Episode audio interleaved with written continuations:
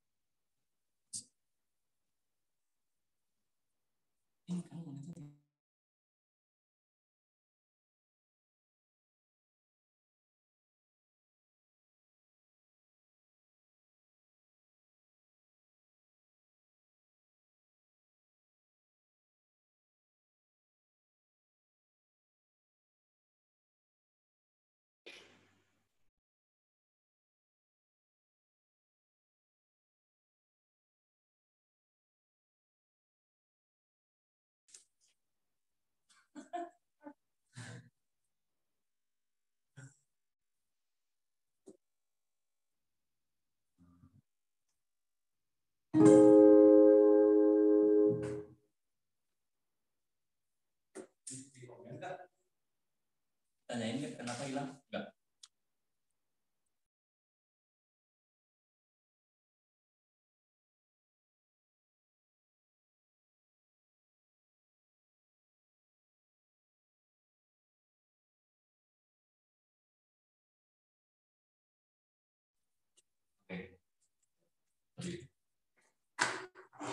Alright. Ini? Masuk.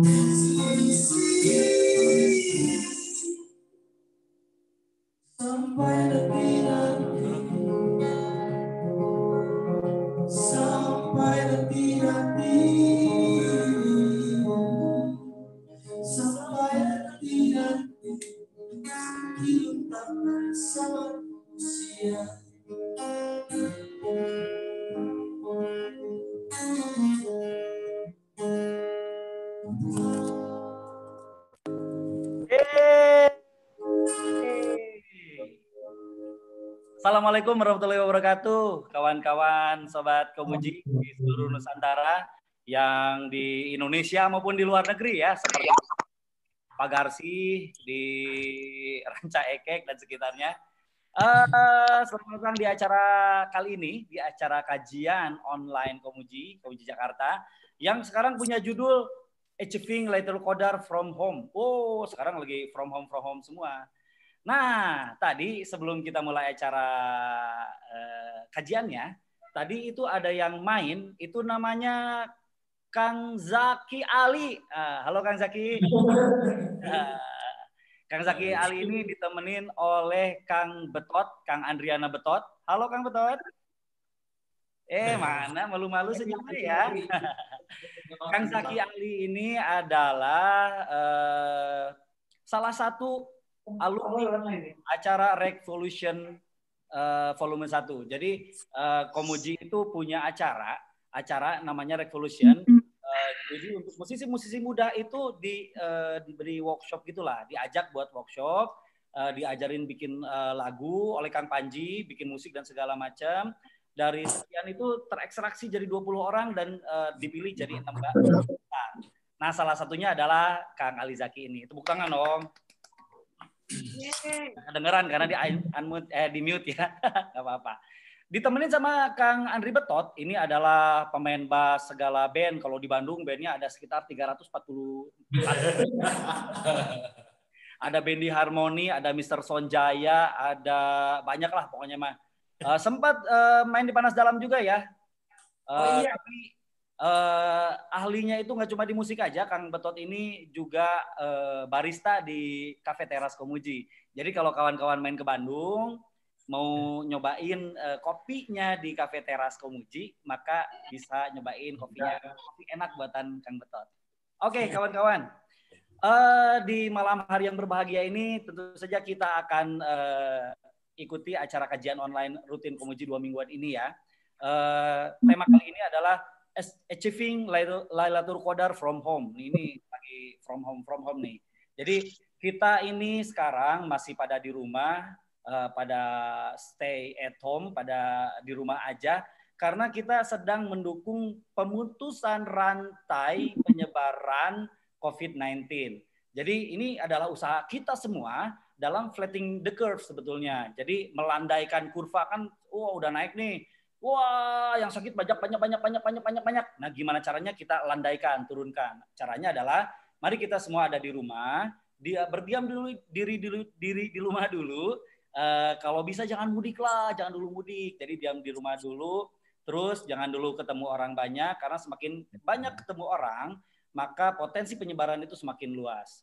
Tapi bukan berarti ketika kita di rumah aja ngaji berhenti. Enggak dong. Ngaji harus tetap aja, tetap jalan. Dan alhamdulillah kita kali ini akan di eh, diberikan pencerahan oleh narasumber yang hebat banget. Nanti saya kenalin. Dan saya tentu saja ditemenin oleh eh, senior saya nih nanti akan masuk juga eh, Kang Ronaldisco. Asik. Assalamualaikum. Ah udah ada ya Kang Ronald ya? Assalamualaikum. Oh, udah tuh. Masa Alga nggak bisa lihat saya ini? Ah, saya co- soalnya penasaran Kang Ronald pakai celana pendek nggak sekarang? Mau diliatin nggak? Liatin dong. Masa udah lihat nih udah pakai baju koko, masa bawahnya celana pendek? Iya dong.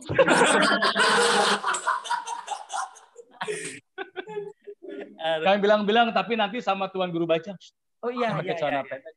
Kelihatan. Bilang. Oke, sekalian aja saya kasih tahu sama yang lain ya Kang Ronald ya. Nanti kita akan eh, dengarkan tausiah pencerahan siraman rohani oleh Tuan Guru Bajang. Nah, Tuan Guru Bajang ini eh, nanti akan dikalian eh, lebih lengkapnya oleh Kang Ronald sebetulnya. Karena moderator kita malam hari ini tentu saja Ronald the only one. Eh, banyak pertanyaan kita sebetulnya eh, tentang eh, ini kan udah eh, apa ya, udah lama kita di rumah aja dan Ramadan ini adalah bulan spesial. Biasanya kita berdiam eh, banyak eh, meluangkan waktu di masjid. Tapi ini sekarang banyak waktu di rumah nih. Gimana cara mencapai Lailatul Qadar dari rumah? Mungkin itu menjadi bahasan eh, utama kita malam kali ini. Tapi sebelum kita lebih serius, maka akan saya serahkan panggung, waktu, dan tempat, dan Zoom ini, layar Zoom ini kepada moderator kita yang terhormat Bapak Ronald Disco. Silakan Bapak Ronald. Nggak mau kikan dulu ini teh? Eh, emang di sini ada siapa dulu? Oh nggak ada langsung ke saya teh. Sambutan baik kikan tuh ada ah kamu mah. Maaf. Harus itu atuh yang riwet-riwet teh kan kikan. Maaf Kang Ronald. Ini saya Sebagai ibu pembina, ibu ketua tuh harus ada atuh. Agak Baik kalau gitu. Saya ulangi. Eh, di rewind ya. Oke, baik kita akan eh, lanjutkan ke acara berikut setelah kita nonton Alizaki tadi eh, dan Kang Betot ada alumni Revolution 1 kita akan dengarkan eh, sambutan dan sambitan dari inisiator acara ini. Tentu saja siapa dia? Dia adalah Cekikan. Kami persilakan Cekikan. Terima kasih Alga. Assalamualaikum warahmatullahi wabarakatuh. Waalaikumsalam. Selamat malam sahabat Komuji. Selamat malam rekan-rekan tercinta di mana pun eh, kalian berada. Saya doakan semoga semua dalam keadaan sehat. Semua eh, masih cukup bersabar ya karena kita semua sedang sama-sama menjalankan eh, karantina ini ya. Oke, eh, malam hari ini ini adalah kesempatan kedua Komuji Jakarta menyelenggarakan kajian online dan malam hari ini temanya sangat spesial karena kita akan membahas tentang achieving Lailatul Qadar from home. Dan nggak kalah penting juga malam hari ini telah hadir bersama kita di sini yang terhormat eh, Tuan Guru Bajang sudah hadir. Terima kasih Tuan Guru atas waktunya eh, di tengah kesibukannya. Eh, ini bahkan langsung dari Lombok ya nanti ya Tuan Guru akan memberikan kajiannya. Tapi ada satu informasi penting juga yang ingin saya sampaikan pada malam hari ini, malam hari ini yaitu bahwa saat ini Komuji Jakarta kami sedang melakukan sebuah program eh, penggalangan dana untuk memberikan bantuan kepada 100 kepala keluarga terdampak. Nah, ini dia. Senyuman Lebaran nama programnya. Jadi kami eh, ingin mengajak teman-teman sekalian untuk ikut berdo- berdonasi untuk eh, dapat memberikan 100 paket sembako. Ini nanti area eh, pembagian atau distribusi paket sembako ini akan tersebar di berbagai daerah, di antaranya itu akan ada di Cilincing, di Pamulang, di Sawangan, Parung.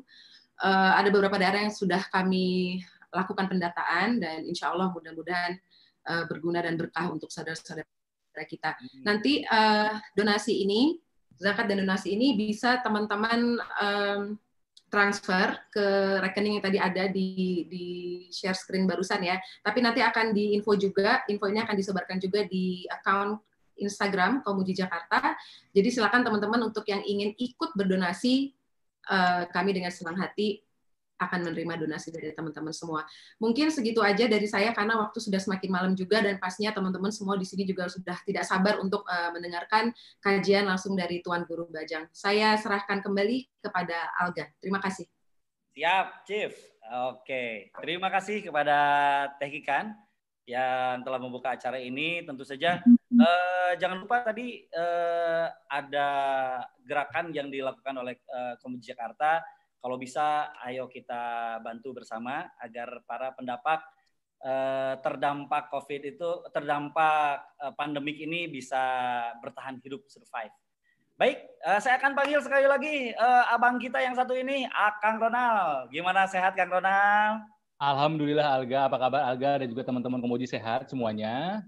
Alhamdulillah, insya Allah kayaknya yang lain juga kalau dilihat dari uh, picture-nya sih sehat-sehat Kang ya. Gitu. Ya. Eh Kang Ronald udah potong rambut itu di mana? Oh enggak, ini dikucir. Kecil. Saya kira potong rambut. Saya potong rambut sama Tukang istri. potong rambut. Oh gitu, tukang potong rambut saya mudik ke Garut. Aduh, Aduh, udah bingung saya sekarang. nggak apa-apa lah ya Kang ya. Gondrong dulu sementara Kang. Yang penting Ya. ini adalah satu bentuk kesabaran biar kita memutus rantai penyebaran COVID-19. Oh ya Kang, kemarin saya lupa. Ya. Kan kemarin saya janji Kenapa? sama pemirsa di sini untuk eh, membagikan makanan ya. Ya. Dikocok ya. Ah benar. Iya benar. Ya udah. Gimana? Sebelum kita mulai mungkin saya akan bagi kepada kawan-kawan ya. Ini silahkan di-download ya.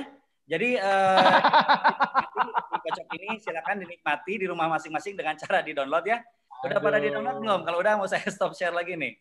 Oke. Aduh. Baik, Ronald. Itu eh, mie kocok Mang Dadeng yang di Jalan Ternate bukan? Eh, bukan ini mah banteng. Banteng, aduh enak. kocok itu. ja- eh, daging banteng. Baik Kang Ronald, ini sudah se- semakin malam nih. Apalagi kalau di Lombok sana ini udah beda sejam sama kita Kang Ronald. Jadi saya persilakan Iya. Kang Ronald untuk acara eh, tausiah malam ini. Jadi Baik. silakan Kang Ronald. Baik, Assalamualaikum warahmatullahi wabarakatuh. Buat teman-teman, di mana pun berada, apa kabar semuanya? Sesuai dengan arahan dari panitia, dimohon semuanya di mute saja, ya di mute saja mikrofonnya. Jadi biarkanlah nanti uh, tuan guru yang berbicara sama saya yang nanti mungkin akan mewakili pertanyaan-pertanyaan dari teman-teman. Kalau misalnya masih memang ada pertanyaan, silahkan ditulis di chat. Ya akan jadi tidak eh, tidak tidak akan terlewat di chat nanti jika ada waktu kami akan mencoba untuk membahasnya bersama Tuan Guru Bajang.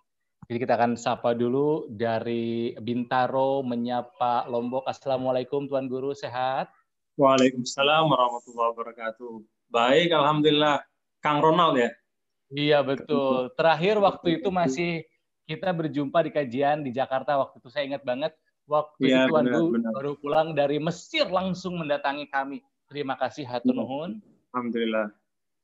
Ya, sama seperti hari ini sekali lagi terima kasih karena eh, yang menyaksikan ini banyak Tuan Guru bukan hanya di eh, Zoom saja tapi juga kami ini live streaming lewat eh, YouTube channelnya Komudi Jakarta. Insya Allah semua yang menyaksikan mendapatkan berkah, mendapatkan pahala. Karena ini adalah menambah ilmu terutama di bulan Ramadan, bulan yang penuh dengan berkah ini. Baik, sesuai dengan bahasan kita malam hari ini adalah achieving Lailatul Qadar from home. Bagaimana caranya kita mendapatkan keutamaan, kemuliaan dari malam Lailatul Qadar, tapi dalam situasi yang berbeda. Karena saya yakin belum pernah kita semua mengalami saat ini. Ramadan seperti ini. Ini akan dikenang sampai selamanya. Makanya mungkin Tuan Guru bisa membagikan kepada kami caranya. Ya, bagaimana cara kita mendapatkan keutamaan malam Lailatul Qadar dengan cara yang berbeda. Tapi mungkin dari awal dulu diingatkan lagi malam Lailatul Qadar itu apa? Karena mungkin banyak yang sudah lupa lagi, boleh di-refresh lagi sedikit Tuan Guru. Baik, eh, terima kasih Kang Ronald ya. Eh, Alga juga eh, selamat malam, kemudian Ibu Kikan dan semua para para sahabat Komuji ya, yang kita bisa bersilaturahim pada malam hari ini. Syukur alhamdulillah. Eh, Bismillahirrahmanirrahim. Assalamualaikum warahmatullahi wabarakatuh. Alhamdulillah wassalatu wassalamu ala Rasulillah wa ala alihi wa sahbihi wa man wala. Eh, benar ya Kang Ronald sampaikan tadi bahwa eh, situasi kita pada Ramadan ini memang tidak sama seperti Ramadan-Ramadan yang sebelumnya. Tapi sebenarnya ya Kang Ronald dan sahabat sekalian, esensi eh, ibadah yang ada dalam Ramadan itu sebenarnya semua bisa kita dapatkan. Cuman memang ada beberapa ibadah yang perlu adjustment atau penyesuaian. Nah, misalnya kalau tarawih kita biasanya itu di masjid, nah karena sekarang kita sedang bersama-sama berkontribusi untuk memutus rantai penyebaran wabah ini, kita diam di rumah, maka tarawihnya pindah ke rumah. Nah, kemudian eh, kalau tadarus juga biasanya ba'da tarawih itu kita baca satu halaman, dua halaman, bersama-sama buat lingkaran-lingkaran di masjid, Nah, sekarang pindah juga ke rumah. Uh, tapi uh, semua esensinya masih dapat kita peroleh. Jadi puasanya bisa kita laksanakan dengan baik. Kemudian tarawih juga hanya pindah tempat saja. Tadarus juga bisa kita laksanakan. Uh, sedekah kita juga bisa kita laksanakan. Bahkan bisa kita lipat gandakan karena situasi krisis ini.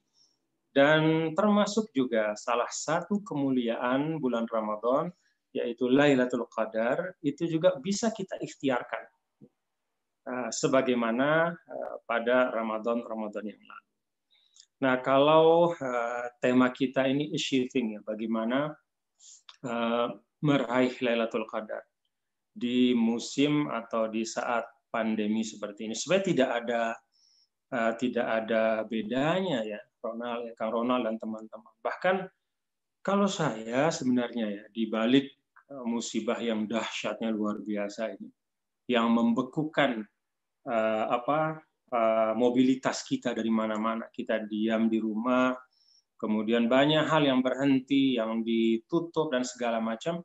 Tapi sebenarnya di balik itu uh, saya melihat bahwa salah satu hikmahnya ya, sahabat komuji adalah mungkin ini ujian keikhlasan kita di dalam beribadah khususnya di dalam beragama. Nah kalau kalau kalau kata ulama itu kan ikhlas itu paling tidak ada tiga apa tiga cirinya. Pertama eh, keramaian dan kesunyian itu sama saja bagi dia. Jadi dia beribadah beramai-ramai di masjid itu sama dengan ketika dia beribadah di tengah eh, kesendirian, kesunyian di dalam rumahnya. Jadi uh, kalau ibadah di masjidnya rapi, kemudian uh, apa kelihatan dengan khusyuk, penuh kesungguhan, tapi begitu berada di kesendirian ibadahnya, ya mohon maaf misalnya asal-asalan, nah itu berarti masih perlu kita belajar ikhlas. Nah, corona ini kan seperti itu. Jadi kita yang biasa beribadah dalam keramaian, bahkan kadang-kadang ramainya yang jadi tujuan utama. Ibadahnya kadang-kadang terlupakan. Esensi khusyuknya juga tertinggal. Nah, dengan pandemi ini kita kemudian retreat kembali ke dalam kesunyian, kembali ke dalam rumah kita masing-masing. Nah, di situ ujian kesabaran eh, ke keikhlasan kita. Jadi kalau Kang Ronald misalnya nih eh, tahun kemarin tarawih di masjidnya rajin. Nah, sekarang Nah, Kang Ronald bisa ngeliat masih rajin nggak gitu. Mudah-mudahan masih rajin. Nah itu itu salah satu hikmahnya bahwa kita belajar tentang keikhlasan beragama. Lillahi ta'ala yang sering kita sampaikan kan. Di mana-mana kita ketika bicara lillahi ta'ala. Benar nggak sih lillahi ta'ala?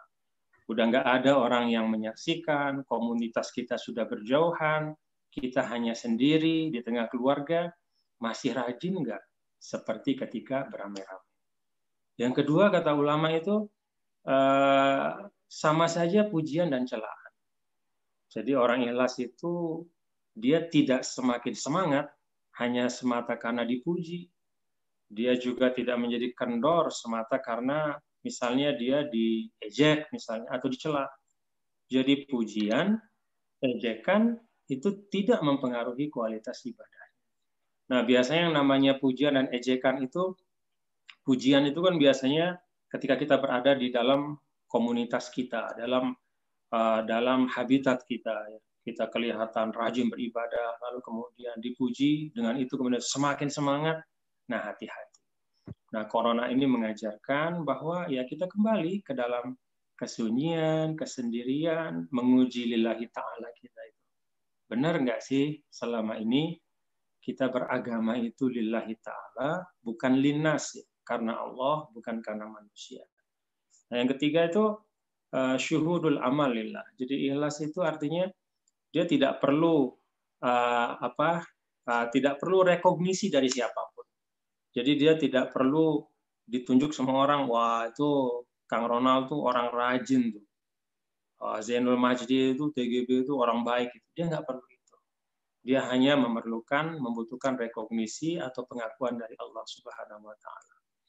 Nah, hal-hal seperti ini uh, saya pikir ketika kita berada di rumah ya, uh, Kang Ronald dan sahabat-sahabat komuji semua, di sini ada batu ujinya tentang keikhlasan kita, tentang lillahi ta'ala kita, tentang kesungguhan ibadah kita, tentang uh, bagaimana belajar menjadi seorang muslim yang baik.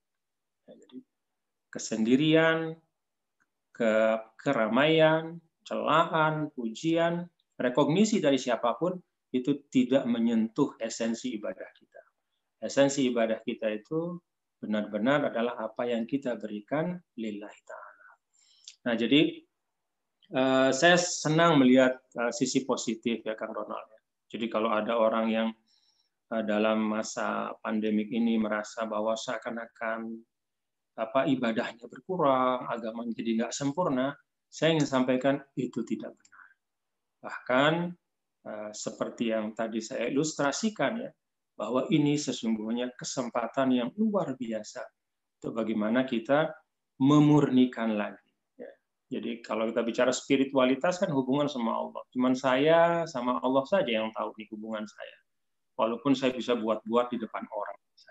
Tapi kan hanya saya dan Allah yang tahu. Cuman karena kita selama ini terlalu banyak di luar, terlalu banyak berinteraksi, akhirnya mungkin kita merasa bahwa penilaian orang itu lebih penting dari segala-galanya. Nah, ini mengajarkan yuk kita kembali kepada penilaian dari Allah Subhanahu wa taala. Okay. Nah, itu sekadar intermezzo Kang Ronald dan sahabat semua bahwa ada ruang hikmah yang luar biasa dalam situasi seperti ini untuk memurnikan ibadah kita kepada Allah Subhanahu wa taala. Ya, nah, tentang ya, jadi mungkin Tuan Guru bisa dibilang begini enggak? Kalau kemarin-kemarin kita berjarak apa tidak berjarak dengan manusia, tapi akhirnya hmm. membuat kita berjarak dengan Allah. Nah, sekarang ketika kita tidak ber, ketika kita dipaksa berjarak dengan manusia, ini adalah saat yang paling tepat buat kita untuk tidak berjarak dengan Allah. Begitu ya, Tuan Guru? Iya, bisa juga seperti itu, Kang Ronald. Jadi dulu khalifah kedua itu kan Sayyidina Umar mengatakan hasibu ampusakum qabla antu hasabu. Kalau selama ini ketika kita di luar, kita tengok kanan, nilai orang, tengok kiri, nilai orang. Jadi kita sibuk saja ya. keluar gitu. Nah sekarang hasibu. Kesempatan ini kita banyak menyendiri, ya. banyak dengan banyak bicara sama diri kita. Dan saya pikir itu retreat yang terbaik. Jadi bicara dengan hati kecil kita gitu. Lalu setelah itu kita mengadu kepada Sang Pencipta. Masya Allah, itu suatu kenikmatan yang luar biasa. Nah, eh, Kang Ronald tentang eh, Lailatul Qadar. Lailatul ya. Qadar itu eh, satu malam yang memang keistimewaannya itu kalau dalam bahasa Al-Quran, wama adrokama Lailatul Qadar jadi kalau Al-Quran sudah pakai wama adrokama, itu satu satu apa ya satu pilihan uh, apa ya diksi dalam Al-Quran yang artinya bahwa sesuatu itu mendahsyat. Kalau ketika Allah berbicara tentang hari kiamat misalnya, wama adrokamal haqqo. Tahu nggak kalian apa itu hari kiamat? Jadi kenapa pakai kata tahukah? Berarti di situ ada sesuatu yang memang sungguh-sungguh dahsyat. Nah, uh, Lailatul Qadar itu istimewa karena Allah menggunakan diksi yang memang juga istimewa. Dan kalau kita baca dalam Al-Quran, ya Kang Ronald buka-buka Al-Quran, sahabat komuji, dari 114 ayat, eh, 114 surah dalam Al-Quran, itu tidak banyak. Suatu eh, hal yang sangat spesifik itu dijadikan sebagai nama surah. Nah, di sini ada dalam Al-Quran namanya Suratul Qadar. Jadi eh, suatu surah yang khusus didedikasikan oleh Allah untuk menyampaikan tentang kemuliaan Lailatul Qadar. Nah, jadi kalau Allah sudah sangat serius seperti itu, benar-benar menyiapkan satu ruang dalam kitab sucinya tentang malam yang istimewa ini, maka kita eh, sahabat komuji eh, ya harus lebih serius lagi gitu. Kalau Allah Subhanahu wa taala membahasakannya dengan bahasa yang sungguh-sungguh, kita harus merespon dengan respon yang juga eh, sungguh-sungguh. Nah, Lailatul Qadar itu kalau dalam bahasa ulama kan ada ungkapan bulan yang paling mulia itu bulan Ramadan dalam satu tahun. Hari yang paling mulia dalam satu tahun itu hari Arafah. Jadi pada tanggal 10 Zulhijjah, ketika orang berkumpul di Arafah, jemaah haji. Hari yang paling mulia dalam satu minggu itu hari Jumat. Dan malam yang paling mulia dalam satu tahun itu namanya malam Lailatul Qadar. Jadi memang Eh, ini bukan eh, rumusan dari para ulama, tapi ini penegasan langsung dari Allah Subhanahu wa taala. Wa ma adraka ma Lailatul Qadr. Lailatul Qadri khairun. Nah, kemudian kenapa sih malam ini dikatakan Lailatul Qadar? Jadi Al-Qadru ya. Al-Qadru itu pertama artinya azamah, dia agung. Kenapa dia agung? Ya memang Allah yang bikin dia kayak begitu. Jadi Allah itu Allah Subhanahu wa taala menciptakan waktu-waktu tertentu lebih istimewa dari waktu yang. Allah menciptakan tempat tertentu lebih istimewa dari tempat yang lain. Ronald bisa sholat di rumah, bisa sholat di mana saja, tapi beda kalau kemudian sholatnya di samping Ka'bah misalnya. Ronald bisa berdoa di mana saja. Kita ini sahabat pemuji, udu'uni astajib lakum. Di mana saja di bumi Allah ini kita berdoa bahkan di uh, luar angkasa kita berdoa juga bisa. Allah sami maha mendengar. Tapi berdoa di tempat-tempat tertentu itu lebih makbul. Misalnya di multazam.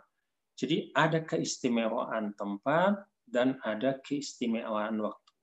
Lailatul Qadar itu salah satu dari waktu yang memang diistimewakan oleh Allah Subhanahu wa taala. Jadi dia dia agung karena Allah menciptakannya seperti itu. Yang kedua, Lailatul Qadar itu kata qadar dari kata asyarah, artinya kemuliaan. Kenapa dia mulia? Dia mulia karena sesuatu yang mulia di dalamnya. Jadi sama seperti misalnya kita kalau melihat ada rumah orang yang baik gitu ya, rumah seorang ulama atau rumah orang yang soleh atau rumah orang orang tua yang kita hormati, kita bilang wah itu rumah yang mulia. Bukan rumahnya yang mulia gitu, tapi orang yang ada di dalam. Nah, malam itu dikatakan malam yang mulia karena di dalamnya turun kitab suci Al-Quran. Jadi itulah saat ketika Allah Subhanahu wa taala memulakan risalah Nabi kita Nabi besar Muhammad sallallahu alaihi wasallam dengan menurunkan kepada Rasul sallallahu alaihi wasallam Al-Qur'an. Nah, jadi dia mulia karena isinya adalah sesuatu yang mulia. Jadi sesuatu itu bisa bisa saja eh, biasa saja, tapi ketika diisi dengan sesuatu yang mulia, maka dia kemudian menjadi eh, sesuatu yang mulia. Nah, kadar juga kata para ulama yang ketiga itu dari takdir atau ketetapan. Kenapa demikian? Karena menurut para ulama di dalam riwayat riwayat disampaikan pada malam Lailatul Qadar itulah Allah Subhanahu wa taala menetapkan takdir dari semua kita. Jadi takdirnya Ronald satu tahun ke depan, ya. mudah-mudahan sampai umurnya ya. Saya, mudah-mudahan juga sampai umur kita semua. Jadi setahun ke depan Allah Subhanahu Wa Taala takdirkan apa yang kita bisa ikhtiarkan, apa yang uh, menimpa kita dan seterusnya. Nah karena itu Eh, sering sekali para ulama ini salah satu juga yang nanti kita akan singgung amal ya ketika Lailatul Qadar itu kita berdoa. Jadi doa kita itu ya Allah kalau engkau tetapkan aku termasuk orang yang dalam catatanmu ya, itu mendapatkan banyak musibah-musibah cobaan-cobaan maka saya bermohon dan berdoa keluarkan saya dari catatan itu ya Allah pindahkan saya ke dalam kelompok orang yang mendapatkan kebaikan dan keberkahan. Nah, jadi malam itu malam uh, yang Allah Subhanahu wa taala memberikan ketetapan. Kita berdoa pada malam itu supaya kita mendapatkan ketetapan yang baik. Nah, itu sebagian ya dari makna-makna Lailatul Qadar. Kalau waktunya itu semua ulama sepakat di bulan Ramadan. Kapan di bulan Ramadannya? Sepakat juga di 10 malam terakhir. Salah satu dari 10 malam terakhir. Jadi 21 sampai 29 atau 30. Ada juga sebagian mengatakan eh, 10 malam terakhir tapi malam-malam ganjil gitu. Jadi 21 atau 23 atau 25 atau 27 atau 29. Nah, tapi memang uh, tidak ada uh, suatu penegasan ya di malam yang keberapa pastinya Lailatul Qadar. Kenapa? Ya supaya Kang Ronald, supaya sahabat Komuji, supaya saya dan kita semua itu mengikhtiarkan selama uh, 10 malam itu. Nah, jadi kira-kira itu gambaran oh. besar tentang Lailatul Qadar, uh, Kang Ronald ya dan sahabat-sahabat sekalian. Oke.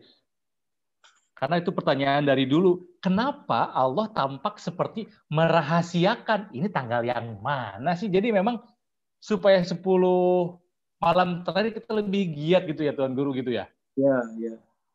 Dan itu dicontohkan langsung sama Nabi gitu.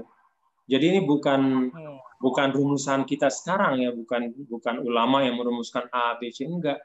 Tapi kata Sayyidah Aisyah, pada 10 malam terakhir itu Nabi SAW itu koma lailahu. Jadi sholat sunnahnya itu di malam 10 terakhir itu lebih dibanding yang lain. Kemudian ah terbanyak gitu ya. Ya, lebih inilah, lebih banyak dan lebih kelihatan. Lebih. Ini Nabi loh, Kang Ronald ya. Nabi setiap saat kan sudah sangat khusyuk. Nah, lebih-lebih lagi ayat ahlam. Yang kedua, Nabi nggak sendiri.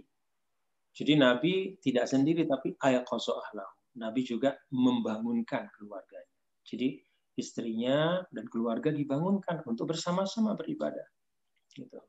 Mi'zaroh dan konsentrasi untuk ibadah. Jadi konsentrasi dan kesungguhan ya, menghidupkan 10 malam terakhir bulan Ramadan itu langsung dicontohkan oleh Rasulullah Shallallahu Alaihi Wasallam.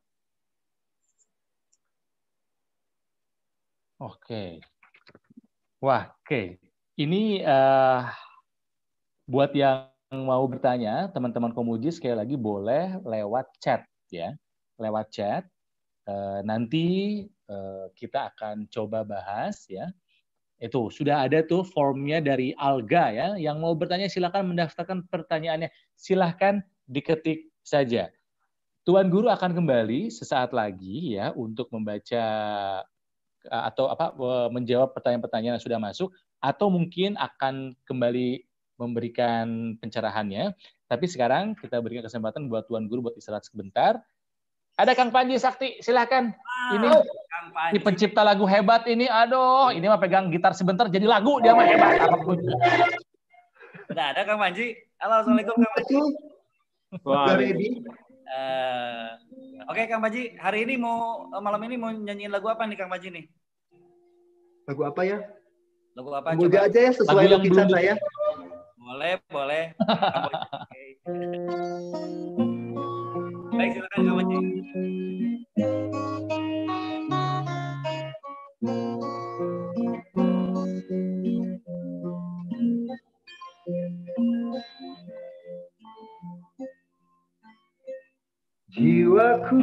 sekuntum bunga kemboja dihempas angin didera hujan disengat matahari dicekam cerita dan aku kan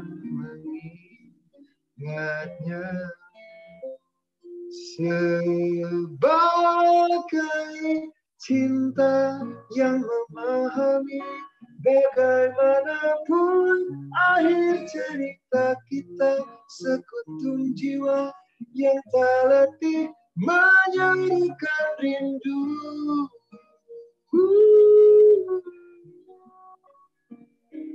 Pada dia, pemilik semesta, sebagai cinta yang memahami bagaimanapun akhir cerita kita sekuntum jiwa yang tak letih menyerukan rindu.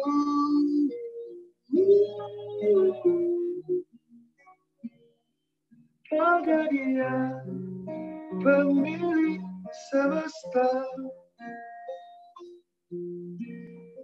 Jiwaku sekuntum bunga kemboja dihempas angin didera hujan disengat matahari dicekam cerita dan aku kan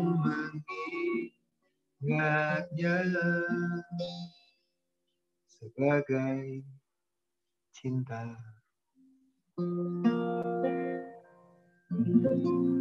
Terima kasih sahabat-sahabat. Nah gitu kalau Kang Panji udah mulai nyanyi itu serasa merinding gitu ya. Kang, itu tadi ceritain sedikit dong kayak di podcast gitulah. Itunya ceritanya. Apa? Jiwaku sekuntum bunga kemboja. Ya, betul. Ah, ya. ya intinya apa? Ini sebenarnya lagu doa ya. Jadi supaya apa pengennya sih eh, kita tuh jadi sabaha gitu. Sabaha tuh artinya apa ya? Mengambang, mengalir, ikut ikut aliran gitu. Jadi kayak bunga kemboja kan kalau kepanasan, kehujanan, kena angin, terus di eh, dapat omongan orang, omongan buruk, omongan serem gitu kan bunga itu ya. Eh, tapi kan dia nggak mengeluh, dia jatuh jatuh aja gitu. Dia jatuh ke sungai, jatuh ke tanah, jadi apa pun gitu, eh, asal itu keinginan Allah ikut aja. Berarti ini sebuah kepasrahan gitu ya, Kang ya. Iya betul Kang Ronald. Kondisi Insya, apa pun insya juga Allah begitu. pasrah dan ikhlas gitu ya. Iya. Oke. Baik, terima kasih Kang Panji. Eh Kang Panji ceritain dong tentang Apa? kegiatan ka- kali ini, kegiatan kali ini ngapain aja sebelum ada pertanyaan. Ya ini pertanyaan udah ada sih. Eh, tapi sebelum kita mulai ini pertanyaan, ceritain dong aktivitas eh, ini sekarang. Kalau aktivitas sih masih di Komuji ya. Komuji. Jadi eh, masalah lockdown ini agak ambigu kalau buat Komuji. Kenapa? Karena Komuji itu tetap aja berkegiatan gitu, tetap buka. Tapi yang mungkin nggak buka untuk umum ya, tapi untuk eh, teman-teman yang eh, ada masih banyak utang ya di Ya. Komuji. Maksudnya utang pekerjaan ya. Karena di Komuji kan ada kelas workshop, bikin lagu, bikin lirik gitu. Eh, terus batch 1 itu udah sudah selesai, tinggal rilis aja nih. Tinggal nunggu waktu-waktu yang bagus untuk rilis. Sekarang udah batch 2, batch 2 sudah penjurian, jadi enam terbaik akan di, segera diumumkan gitu. Yes. Nah, sekarang udah dibuka batch Ini buat pendaftaran. buat Ini buat Panji ya saya ngasih saran boleh ya. Ah, gimana? Kalau mau rilis lagu coba dirilis pada malam Lailatul Qadar. Nah, Allah Allah berkahi gitu. Itu, itu berat, Itu malam yang malam yang berarti saya rilisnya 10 hari eh, sebelum lebaran gitu nya 10 hari sebelum berarti apa Ya, iya. Iraha. ya nggak tahu yang mana. Jadi tiap hari dirilis aja terus. dirilis hari ini rilis ini rilis. Itu kan malam yang agung itu pas tuh keren itu buat buat iklannya gitu. Dirilis band ini gitu ya. Pada malam Lailatul Qadar. Wah, keren lain kan di- dipas-pasin kan lain mah kan sama sama Valentine, dipas-pasin sama kemerdekaan, sama malam Lailatul Qadar. Belum ada lagu yang dirilis malam Lailatul Qadar. Udah. Alhamdulillah, wah ide bagus itu. Ayah semoga lagu tadi Jiwaku Sekuntum Bunga Kemboja tadi juga udah udah rilis ya teman-teman jadi bisa bisa Keren. dengerin di platform digital terus ya semoga bisa jadi nggak mengeluh ya dengan adanya corona ini jadi teman-teman di Komuji teman-teman yang menyimak hari malam ini gitu yang di Allah berkenan menghadirkan kita malam ini di sini berkumpul di sini nggak Amin. jadi corona ini hadirnya corona ini jadi nggak bikin sahabat-sahabat mengeluh gitu amin amin amin. bersyukur aja Amin, insya Allah. Siap, Kang Maji. Ini berhubung udah ada pertanyaan, tapi nanti Oke, oke, jangan oke. Jangan ke mana-mana dulu karena nanti masih ada satu slot lagi Kang Maji nyanyi. Oke. Dan saya pengen Kang Panji cerita tentang album eh, Kang Panji yang baru rilis ya. Iya, oke. Oke, siap. Album Kodar ya. Album Godar. Baik. Aturun Kang Panji. Oke, terima kasih. Baik kawan-kawan, kita kembali lagi ke Kang Ronald karena ini Kang, ini udah ada pertanyaan nih. Saya sebetulnya udah batasi tiga pertanyaan, tapi ternyata ada empat pertanyaan, nggak apa-apa lah ya. Kita empat pertanyaan dulu, yang lain mohon ditahan dulu pertanyaannya. Mungkin sesi berikutnya akan kita bacakan kalau waktunya cukup. Karena eh, kita tahu kalau di Lombok sana Tuan Guru Bajang sebetulnya eh, kondisinya udah semakin malam dibanding kita beda satu jam kalau nggak salah ya. Atau, eh, ini juga harus kita pertimbangkan. Baik Kang Ronald, kita masuk ke Baik. pertanyaan Kang.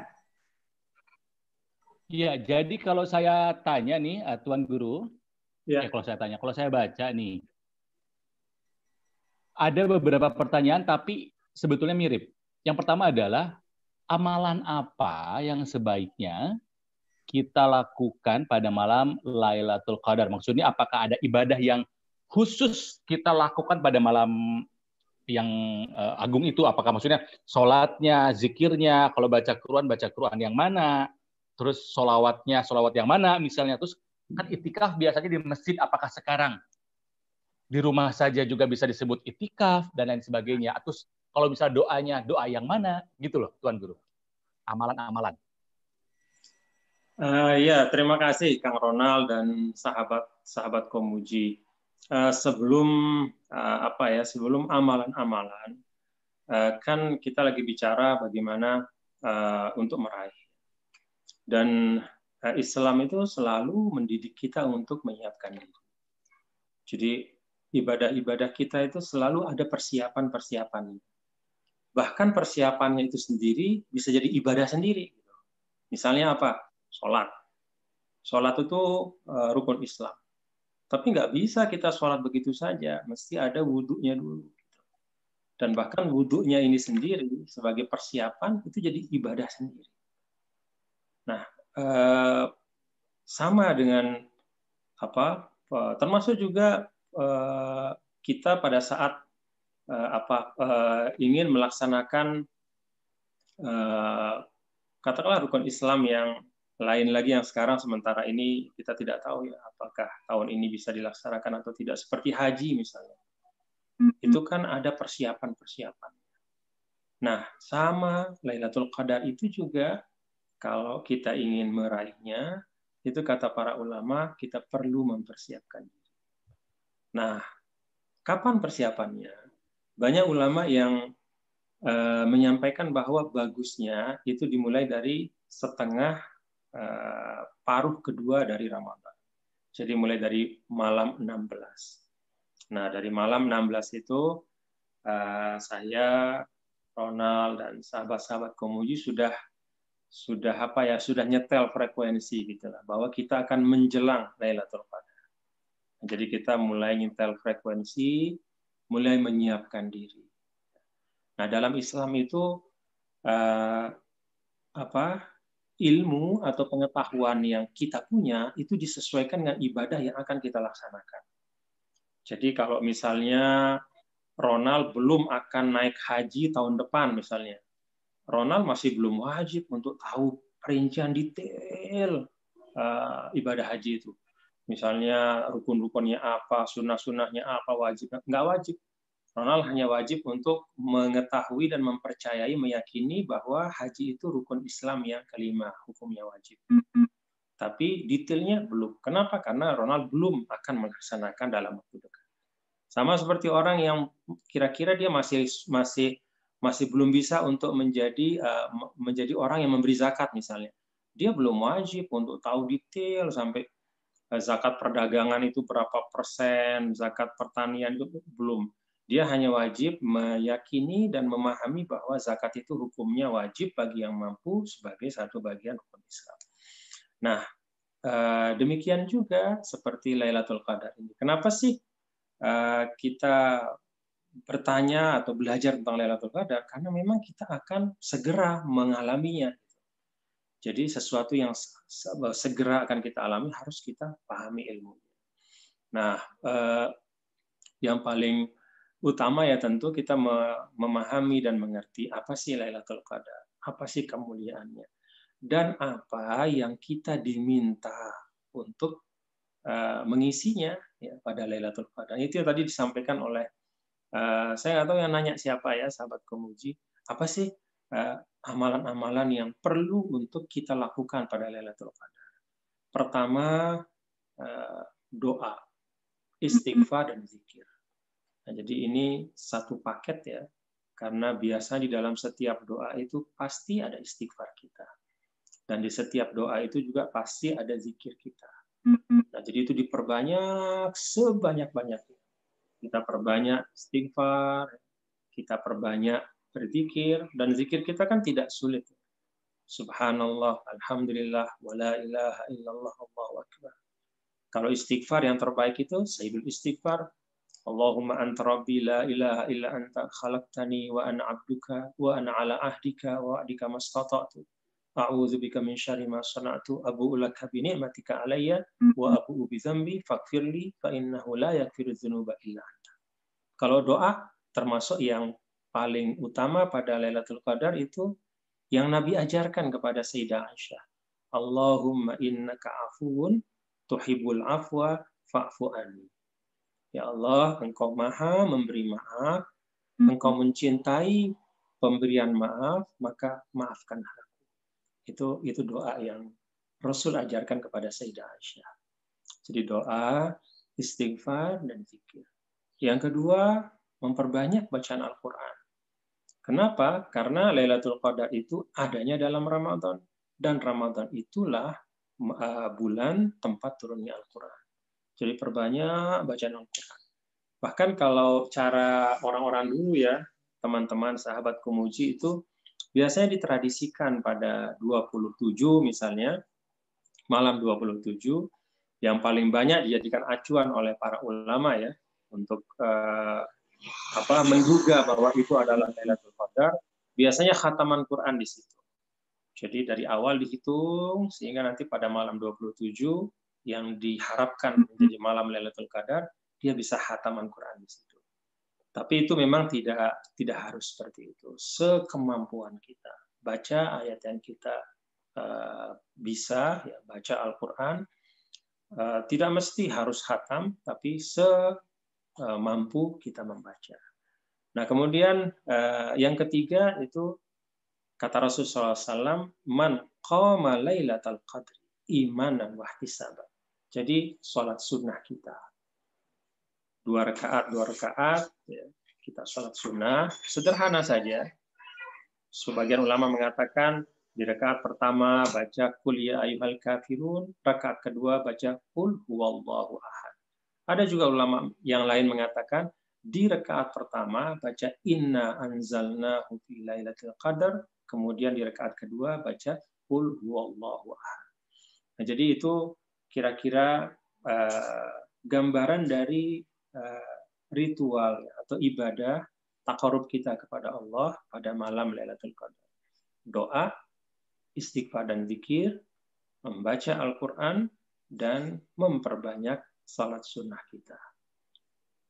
Jadi eh, itu yang pokok-pokok. Adapun yang lain ya tentu memperbanyak juga silaturahim dengan keluarga. Kemudian juga saling memaafkan. Karena apa? Karena dalam eh, surah Al-Qadar itu ada satu ciri Lailatul Qadar yang Allah sampaikan secara khusus. Apa itu? Salamun iya. Jadi malam itu adalah malam kedamaian. Allah Subhanahu wa taala memberi kedamaian bagi semua. Allah Subhanahu wa taala memberi kemaafan bagi semua. Nah, kata para ulama, salah satu cara kita mendapatkan kedamaian dari Allah adalah dengan berdamai dengan sesama manusia, saling memaafkan dengan orang lain. Jadi kira-kira itu uh, Kang Ronald ya, apa yang bisa kita laksanakan pada malam Lailatul Qadar. Iya, Baik. Baik, Tuan Guru, berarti uh, apa pun yang dilakukan di rumah ini, insya Allah akan mendapatkan pahalanya ya, Tuan Guru ya? Iya. Jadi uh, kalau tadi ada yang nanya tentang itikaf ya? Iya, iya, iya betul. Kan Ya, sekarang ya. itikaf itu kan bisa di itikaf masjid nih. tuh. Nah sekarang nggak bisa di masjid nih, Tuan Guru. Jadi eh, gini, ada satu rumusan. Dan ini memang sesuatu yang merupakan kemurahan Allah. Ada rumusan dari Rasul Shallallahu Alaihi Wasallam. Man hamma bihasanatin, ya, falam ya'malha kutibat lahu hasanah. Jadi orang yang memang sudah punya niat ya, untuk berbuat sesuatu yang baik, tapi dia terhalang karena suatu keadaan, maka dia tetap ya, mendapatkan pahala sebagaimana orang yang melakukannya. Jadi kalau kita memang pengen kita itikaf ya, tapi memang nggak bisa kita itikaf karena situasi seperti ini. Itikaf itu satu sunnah, sedangkan menjaga kehidupan, melindungi apa jiwa itu adalah suatu kewajiban. Yang sunnah itu nggak boleh mengatasi kewajiban gitu. Jadi dia harus diletakkan, maka dia gugur. Tapi bukan berarti gugurnya sunnah itu kemudian menutup ruang kita untuk mendapat pahala. Bagaimana caranya? Ya dengan menanamkan niat dan komitmen. Ya Allah, saya ini memang nggak itikaf 10 malam terakhir Ramadan ini. Bukan karena saya nggak mau. Tapi memang situasinya kayak gini ya Allah. Jadi persaksikannya lah ya Allah bahwa niat iktikaf itu ada sama saya ya Allah. Kita menanamkan niat itu. Itu itu yang sering disebutkan oleh eh, para ulama bahwa uh, niatul mukmin khairun min amalihi. Kadang-kadang orang beriman itu niatnya lebih bagus dari amal. Dalam arti apa? Dia sudah menanam seribu satu niat kebaikan, tapi karena ada satu kondisi force major, ada suatu kondisi bencana, ada sesuatu hal yang tiba-tiba menghalang, dia nggak bisa. Tapi walau demikian, sudah tercatat niatnya itu menjadi satu kebaikan. Nah itu kemurahan dari Allah Subhanahu Wa Taala. Sedangkan sebaliknya, kalau ada orang berencana untuk berbuat yang tidak baik, tapi dia nggak jadi melakukan itu, maka dia tidak di dia tidak dihukum dengan satu dosa misalnya, karena dia belum melakukan. Itu kemurahan Allah ya. yang Rasulullah SAW sering menyampaikan bahwa uh, Allah Subhanahu Wa Taala lebih sayang, lebih cinta, lebih murah kepada hambanya dari seorang ibu kepada anaknya. Alhamdulillah. Alhamdulillah. Wah. Baik Tuan Guru, saya mau ngadu sedikit nih Kang Ronald Tuan Guru. Apa itu? Kenapa? Waktu sebelum masa pandemik juga nggak mau itikaf katanya. Karena kecil pengennya domba cup. Bukan pertandingan sepak bola, Alga. Kamu mah. Ini bukan sepak bola. Bukan. Oke. Baik, Ini karena kita ada coba baca. lagi nih, Kang. Coba yang mana Alga? Yang Alga mau yang mana nih? Coba. Nah ini juga ini nih, eh, ini pertanyaan tadi eh, yang nomor dua ini cukup menarik nih. Tuan Guru ada yang bertanya, izinkan Apa saya itu? bertanya, apa hikmah Lailatul Qadar bagi non Muslim dan juga apa hikmahnya bagi alam semesta? Katanya seperti itu. Karena kan Lailatul Qadar ini pasti malam penuh eh, mukjizat, penuh berkah, penuh segala macam gitu. Lantas ini pertanyaan yang menarik, apakah ada hikmahnya untuk non Muslim dan alam semesta? Begitu katanya Tuan Guru. Iya, tadi saya sudah menyinggung sedikit ya bahwa eh, satu karakteristik dari Lailatul Qadar itu sepanjang malam itu sampai subuh ya. Jadi Lailatul Qadar itu kan mulai dari maghrib sampai kemudian subuh dalam satu malam penuh. Salah satu karakteristiknya itu salamun hiya. Jadi malam yang penuh dengan kedamaian. Nah, eh, karakter ini sesungguhnya juga merupakan pendorong bagi kita. Jadi eh, ketika Allah Subhanahu wa taala menyampaikan malam itu malam yang penuh kedamaian bagi semua, maka itu artinya apa? Eh, Pendorong juga bagi kita untuk kalau memang kita ini meyakini Lailatul Qadar membawa kedamaian dan kebaikan, maka isilah nilai kedamaian, perdamaian di dalam kehidupan kita. Dan sebarkan kedamaian itu kepada siapa pun ya. Seperti ilustrasi dari apa eh, rukun yang kedua dari sholat setelah niat itu takbiratul ihram, lalu rukun yang terakhir adalah salam. Salam itu eh, ke kanan, ke kiri melambangkan eh, kesiapan kita untuk menebarkan kedamaian dan keselamatan untuk siapa pun. Jadi Lailatul Qadar dengan nilai perdamaian, kedamaian yang dia bawa itu sesungguhnya juga merupakan eh, pengingat kepada kita ya, bahwa ya itulah nilai yang harus kita kembangkan dalam kehidupan. Dan yaitu sudah tidak ada sekat-sekat agama lagi kalau bicara tentang kedamaian. Kita mengucapkan salam, kita berbuat baik, kita eh, menjadi pribadi yang bisa mendamaikan, bisa menghadirkan ketenangan dan kenyamanan. Itulah karakter dari seorang. Wallahu a'lam. Oke. Baik. Alga, saya punya pertanyaan tapi ini dari saya sendiri nih. Nggak apa-apa ya. Boleh, boleh Kang. Oke. Ketika semua orang berlomba-lomba untuk mendapatkan keutamaan dan keistimewaan dari malam Lailatul Qadar. Ya. Sebetulnya kalau ada orang yang mendapatkan, kan kita nggak pernah tahu ya, Tuan Guru ya. Hmm. Tapi ada nggak ciri-cirinya Ah, seseorang itu mendapatkan keistimewaan malam Lailatul Qadar? Ada nggak sih Ustaz?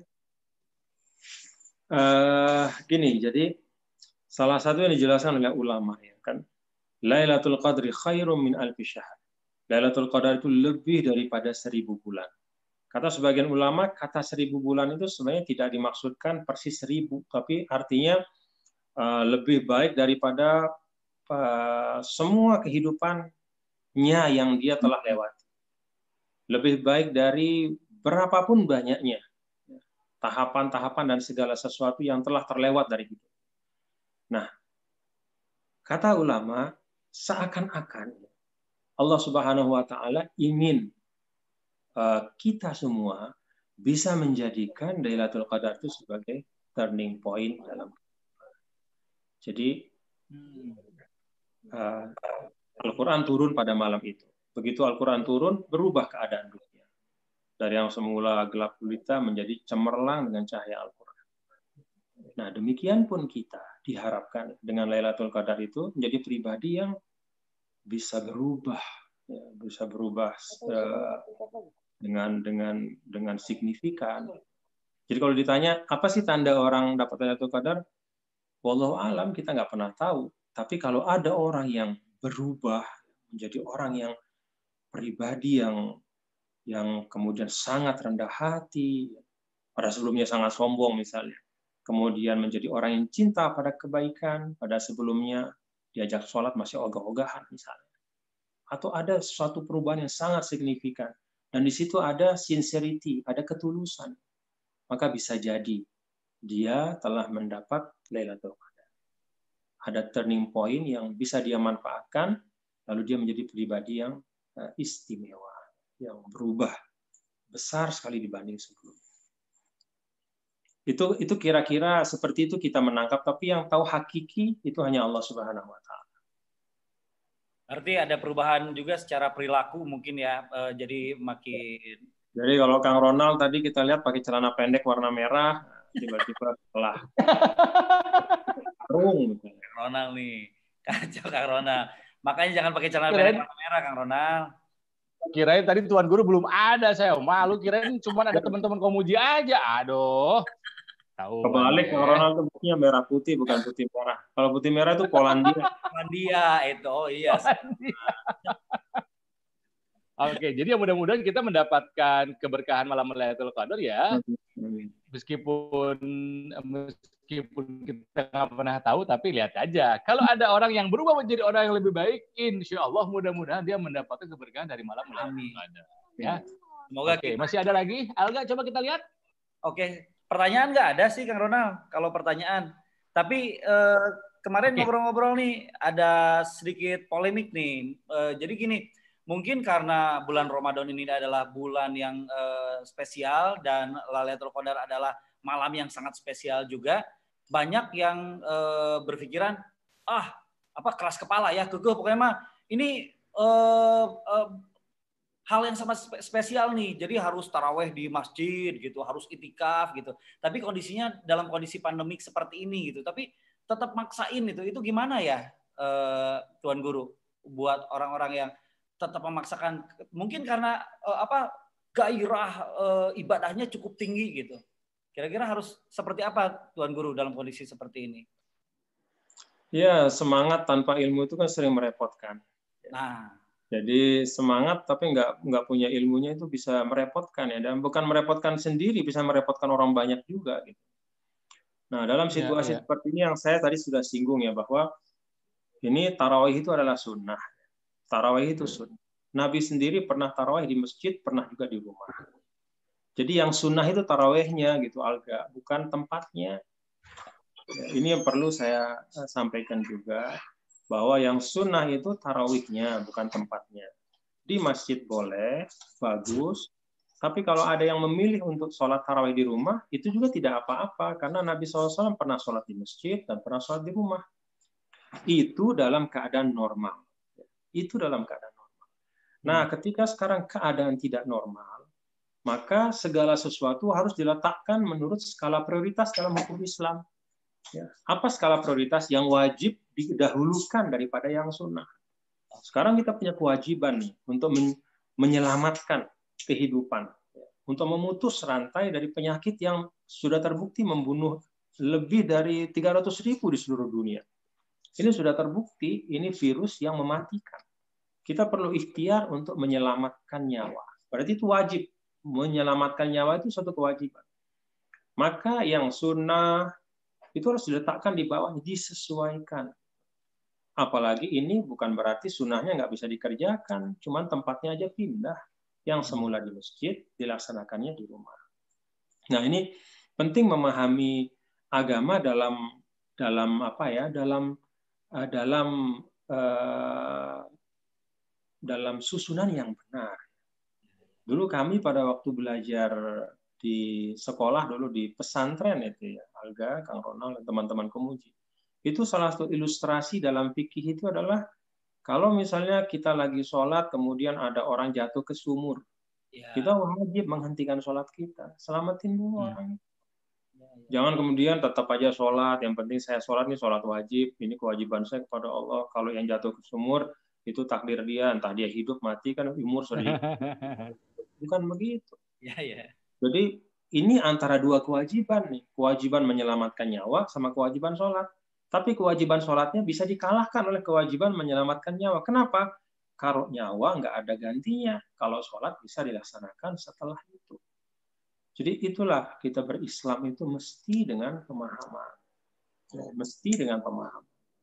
Nah, saya pikir sih sebenarnya udah banyak ya ustadz-ustadz kita menyampaikan bahwa ini situasi yang luar biasa, darurat, kita ikuti panduan para ulama.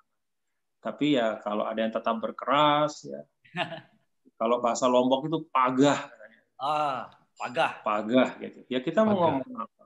Kita mau ngomong apa? Tetap kita nasihati, tapi kalau dia tetap nggak mau, masa kita mau berantem sama? Kan nggak mungkin juga. Tapi intinya adalah, eh, yuk kita ikuti panduan dari orang-orang berilmu. Dari majelis ulama kita, dari pemerintah sebagai ulul amri. Kenapa? Karena kita ini adalah kal jasadil wahid. Jadi kita ini satu, umat ini seperti satu badan.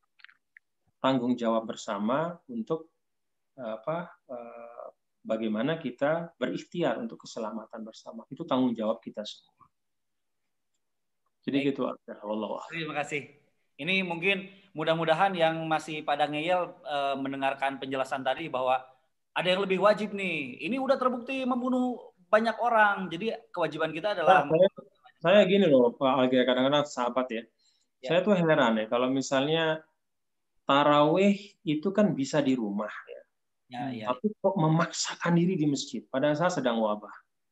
Kan kita jadi bisa bertanya-tanya, "Duh, emang ini ini lillahi ta'ala atau lil masjid gitu.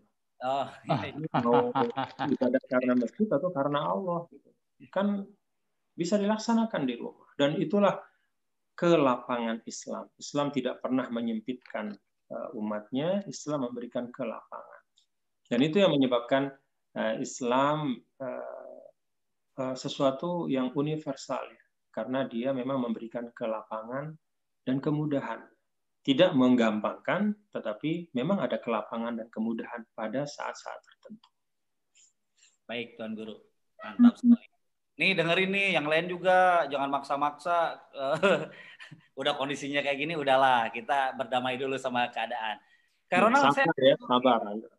Karena Ya. satu lagi buat Tuan Guru Bajang ya, ini sebetulnya eh, sempat dibahas eh, di beberapa acara, termasuk acara kemarin saya sama Teh Hikan di acara yang lain. Ya, Jadi, gimana? Sekarang ini sekarang ini bentar lagi lebaran. Kan kalau orang Indonesia mah ya tradisi itu lebih edan dibanding hal yang wajibnya. Jadi mudik itu wajib banget. Wah, mesti pulang, mesti pulang gitu. Sementara kondisinya sekarang tidak memungkinkan.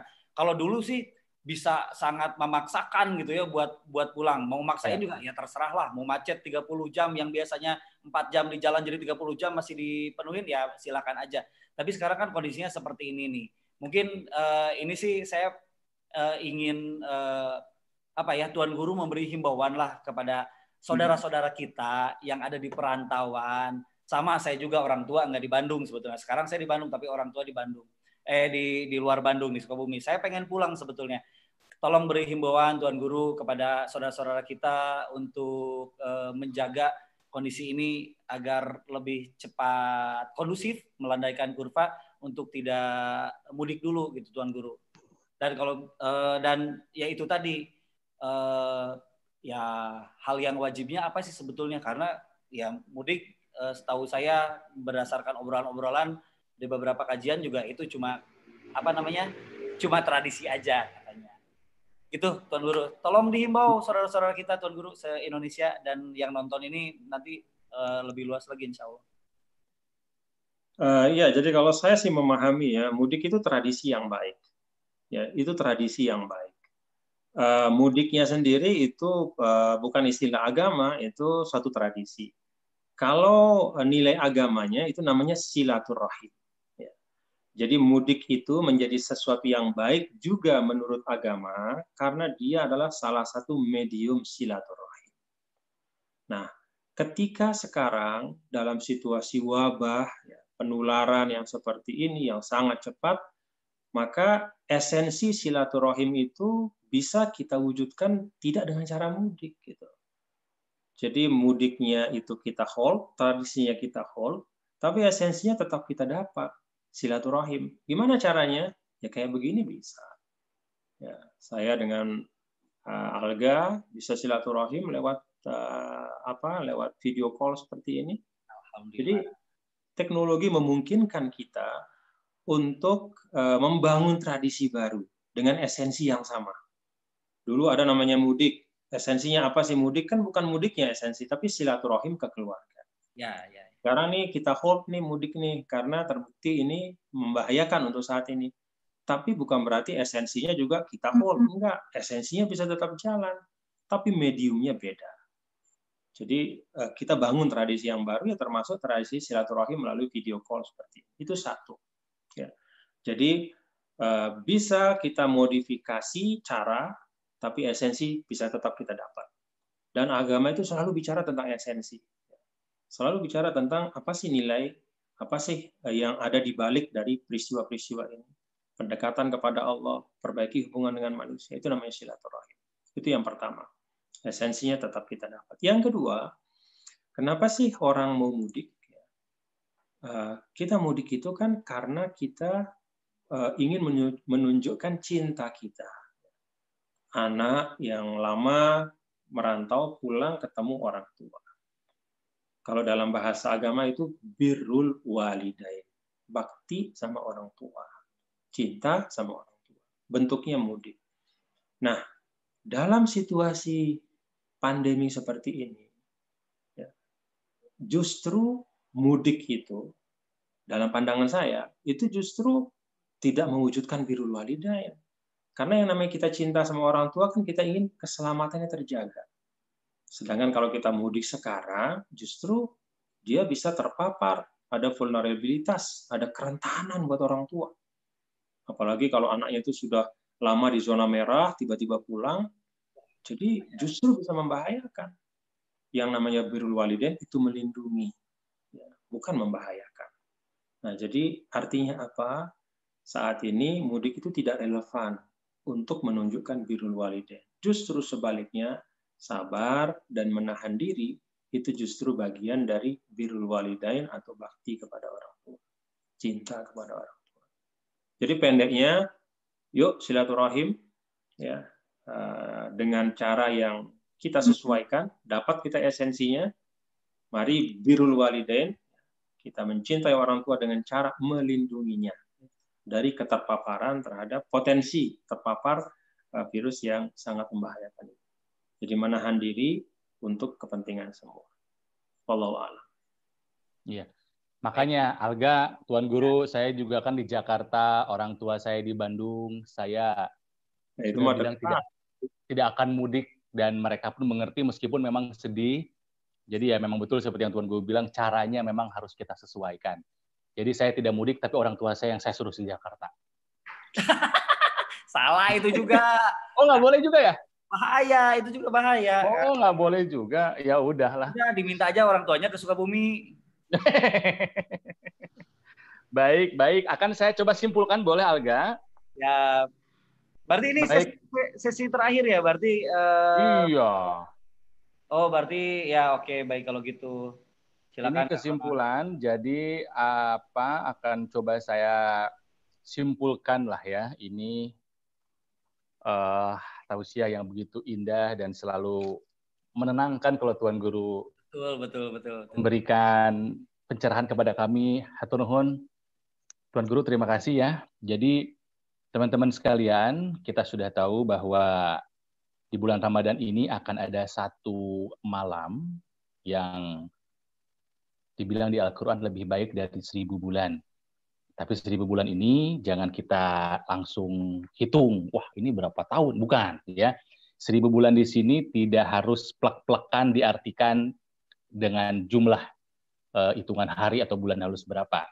Jadi yang harus kita lakukan menyambut Lailatul Qadar itu yang pertama adalah kita harus tahu dulu arti dari kadarnya sendiri. Jadi kadar itu artinya yang pertama adalah agung, ya. Yang kedua artinya adalah mulia. Ya, karena apa? Karena di dalamnya terjadi sebuah kejadian atau keistimewaan yang juga yang mulia.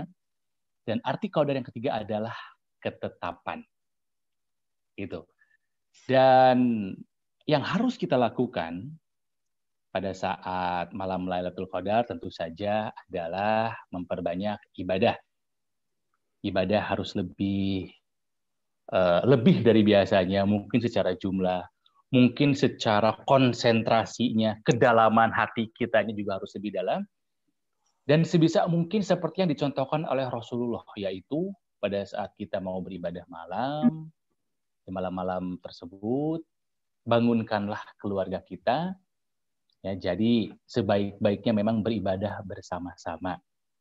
Gitu, jadi nggak perlu ke masjid, halo-halo, nggak perlu di rumah saja sama keluarga inti kita. Yang harus kita lakukan adalah persiapan. Sebelum melakukan amalan-amalan tadi adalah persiapan. Karena persiapannya sendiri itu adalah memiliki nilai ibadahnya juga. Ya, setelah kita melakukan persiapan yang kita mulai pada malam setelah setengah Ramadan. Jadi malam 16 ke sana kita sudah harus harus mulai mempersiapkan diri menyambut malam yang istimewa itu. Amalan-amalan yang bisa kita lakukan itu adalah ada paket nih. Doa, istighfar, dan zikir sebanyak-banyaknya.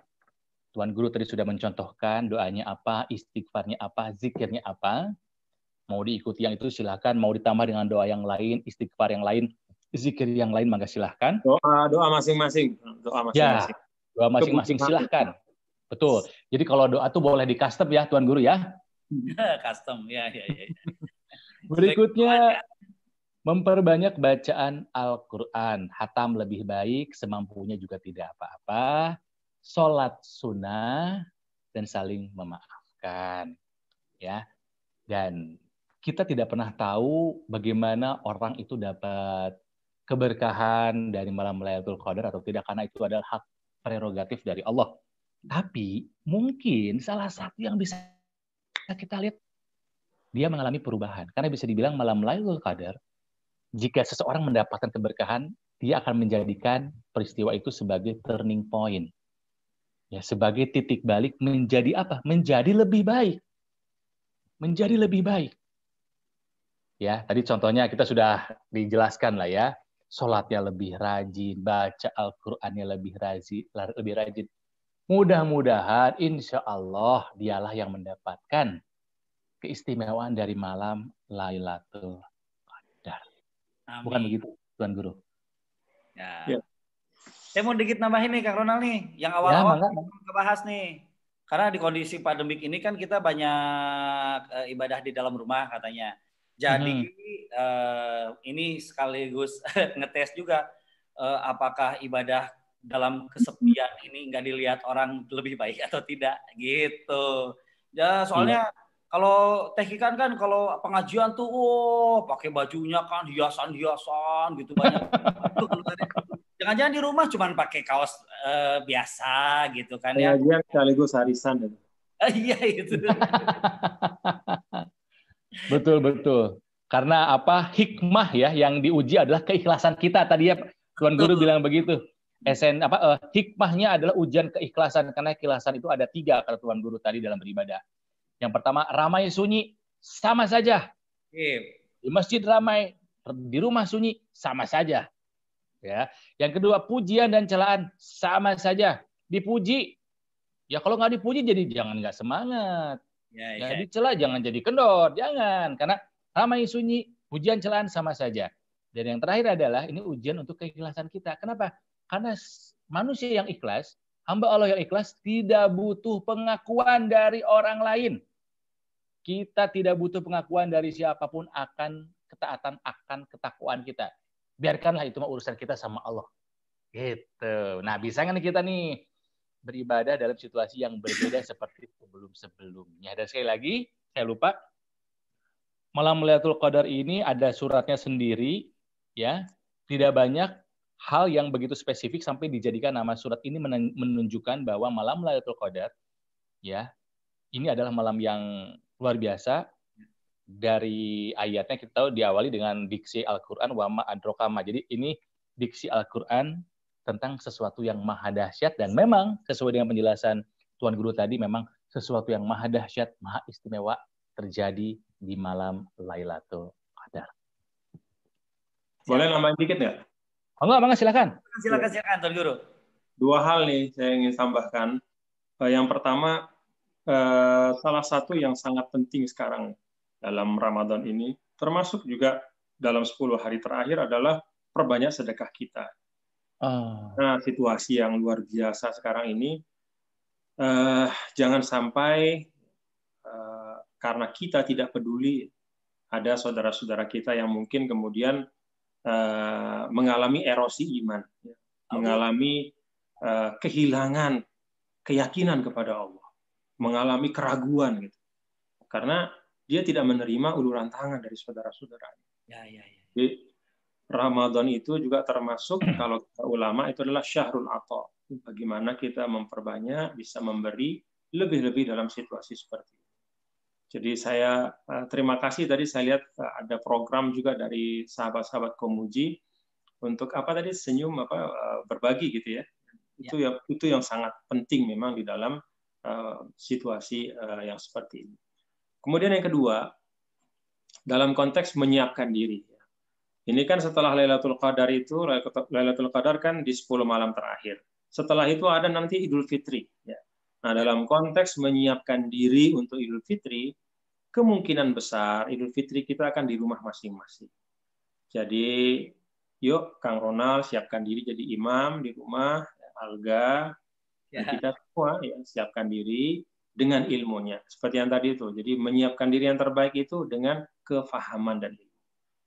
Jadi gimana sih uh, menjadi imam uh, sholat uh, Idul Fitri di rumah? Tetap dua rakaat, setelah takbir pertama tujuh kali takbir, kemudian di rakaat kedua setelah takbir dari duduk itu kemudian lima kali takbir. Boleh ada pilihan mau pakai khutbah, kalau memang kira-kira ada kesiapan ya. Pun sebenarnya nggak susah nyiapin diri. Khutbah itu kan nggak banyak rukunnya. Jadi eh, apa namanya eh, mengucapkan tahmid, kemudian sholawat, kemudian wasiat takwa, dua tiga menit. Yuk, misalnya keluargaku, mari kita tingkatkan ketakwaan kepada Allah. Mari kita eh, perbaiki diri kita bersama-sama. Yuk kita perkuat untuk saling nasihat menasihati. Kemudian setelah itu duduk. Habis itu bangun lagi, khutbah kedua, pendek saja, ajak baca sholawat, wasiat takwa, setelah itu selesai. Itu kalau mau dilakukan dengan khutbah, bagus. ya Walaupun hukumnya itu sunnah. Kalau memang tidak dilakukan khutbah, nggak apa-apa juga dengan hanya sholat dua rakaat itu. Nah, jadi eh, harus ada kesiapan karena di masing-masing rumah nanti akan menjadi eh, tempat untuk melaksanakan sholat Idul Fitri. Sholat yang memang tidak wajib, tapi karena satu tahun sekali dan momennya adalah penyempurna dari ibadah kita di bulan suci Ramadan, ya, penutup tanda kesyukuran, maka jangan sampai jangan sampai kita luput atau kita kelewatan nggak melaksanakan. Nah itu juga butuh persiapan. Yuk kita siapkan diri masing-masing untuk itu. Terima kasih. Itu dua hal yang ingin saya sampaikan. Tuan Guru maaf, kalau jamnya itu batasnya dari jam berapa ya? Dari jam Apa berapa? Eh, sholat Sholat Id. eh, Ya, itu. seperti seperti biasa, seperti biasa dari jam 7 sampai kemudian ya sebelum zuhur. Oh, Oh. ya ya ya. ya. Berarti Itu kan janganlah, jangan jangan kelewatan sampai terlalu siang. siap, Seperti siap. biasa saja. Seperti biasa aja. Kemudian eh, kita tunggu misalnya sampai eh, waktu duha, misalnya sholat duha dulu boleh, atau langsung kemudian sholat sunnah eh, Idul Fitri juga boleh. Siap. Oke. Ya dan di, di rumah saja ya, tidak perlu cari lapang. Karena Ronald tampak-? Cari lapang terus cuman berempat sama anak sama istri. Itu aneh itu, itu aneh. Cari lapang tapi cuma berempat. Jadi sholat sholat Idul Fitri itu sendirian juga nggak apa-apa. Eh, oh, sendirian juga nggak apa-apa Kalau ya. sendirian ya tentu nggak pakai khotbah lah. Masa mau khotbahnya diri? Eh orang gila kalau khotbah sendirian nanti. Baik, terima Iya. kasih Pak Guru Bajang. Berarti gitu Kang Ronald, tambah Ya, lagi ya. tugas kita nih. Tugas kita sebagai eh, ayah dan bapak ya di eh, apa suami dan ayah di keluarga nih. Saya udah eh, menjalani tugas sebagai imam taraweh nih beberapa hari ini. Mungkin nambah lagi. Sekarang imam sholat Idul Fitri harus belajar lagi. Iya. nih. Nah ini terkait soal menjadi imam ya. Ya. Ini teman-teman komuji boleh mungkin membaca. Saya ini tiap tiap hari menulis. Oh, Saya ini tiap hari menulis. Jadi untuk saya ini sudah empat tahun terakhir selama Ramadan itu menulis untuk media Indonesia. hmm. Setiap Ramadan. Kolom saya namanya Celoteh. Itu berdampingan dengan eh, Ustadz eh, Pak Kurai Sihab. Tapi jangan bandingkan ilmu saya sama ilmu beliau jauh. Beliau ilmu yang bagusnya, saya mah yang ilmu sederhananya aja.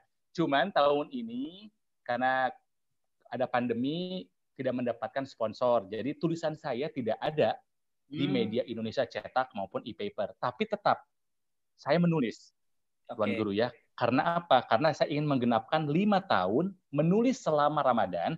Dan insya Allah ini sedang ada pembicaraan serius Kalau kalau lima Kan. tahun bukan menggenapkan dong, mengganjilkan. mengganjilkan enam, Ronald. mengganjilkan lima tahun. Insya Allah setelah ini akan dibuat buku kumpulan tulisan selama lima Ramadan. Dan yang saya posting hari ini, saya tuh biasanya posting menjelang berbuka puasa jam 5 sore. Tulisan saya hari ini judulnya Mendadak Imam. Ya, Oh. karena itu adalah yang yang mau nggak mau kita lakukan. Kita dipaksa untuk menjadi imam di rumah untuk keluarga kita gitu. Jadi saya bercerita bahwa tuh ada yang baca tuh Masrur yang baca tulisan saya. Jadi saya bercerita bahwa betapa malunya saya ketika menjadi imam, surat saya itu lagi itu lagi. Jadi jadi ini mah apa sebelum masuk Ramadan saya sudah persiapan ya Allah di Ramadan ini secara pandemi saya nggak bisa sholat di luar, saya akan sholat, saya tidak mau suratnya itu lagi itu lagi. Jadi alhamdulillah persiapan. Nah kembali kata Pak apa, Tuan Guru tadi persiapan.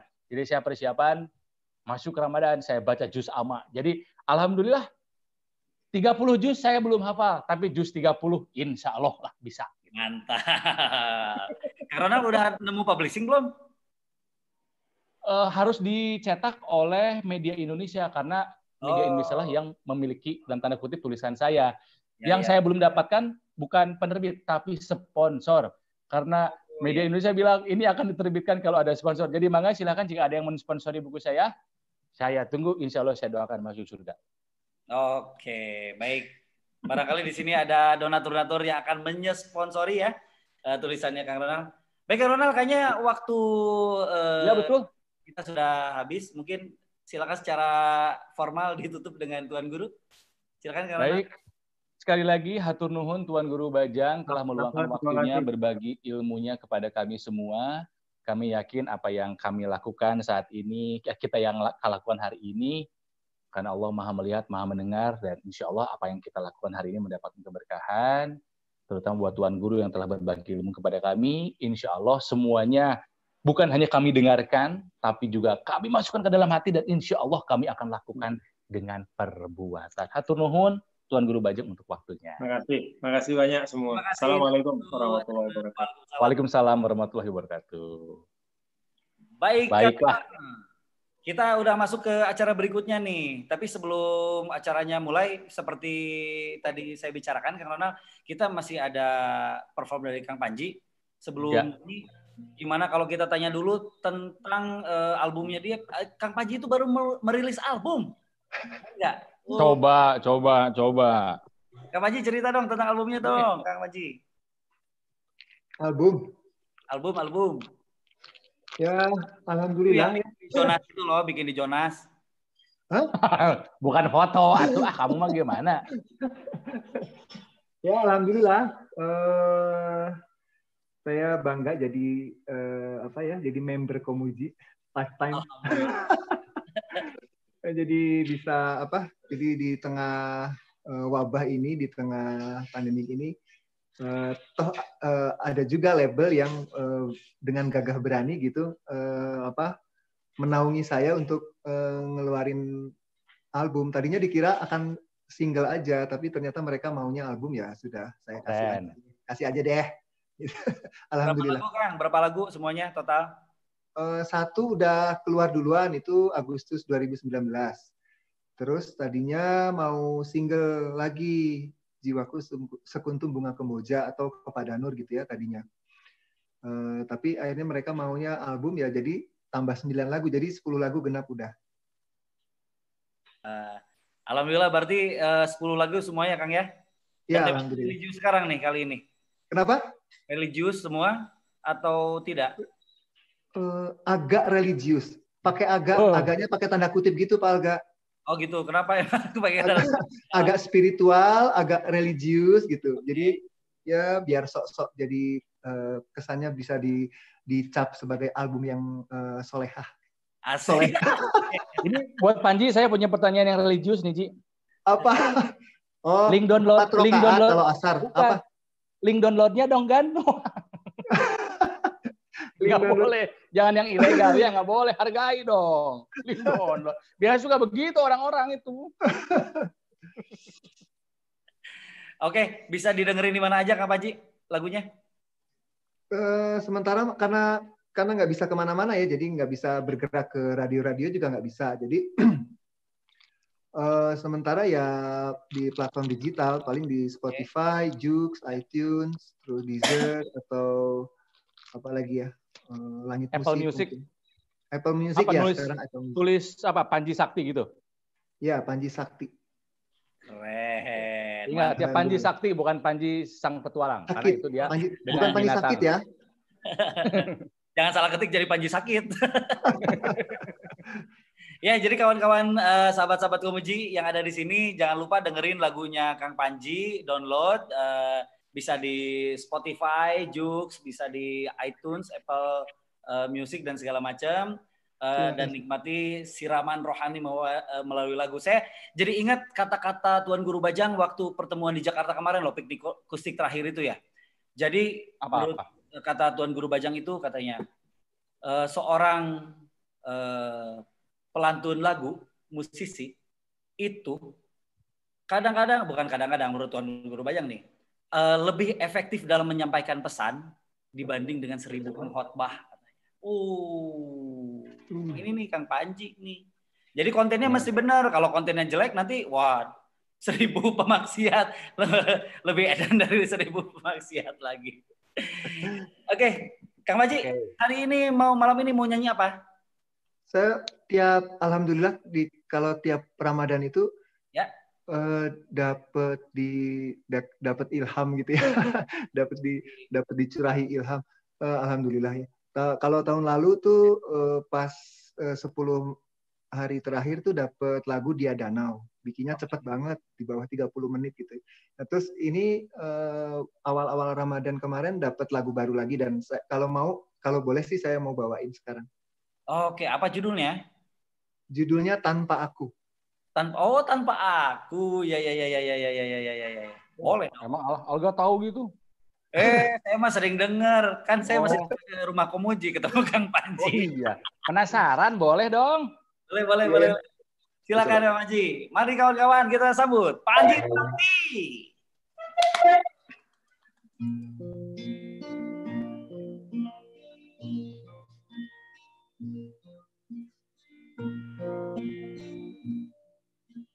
Demi jiwaku yang ada dalam genggamanmu.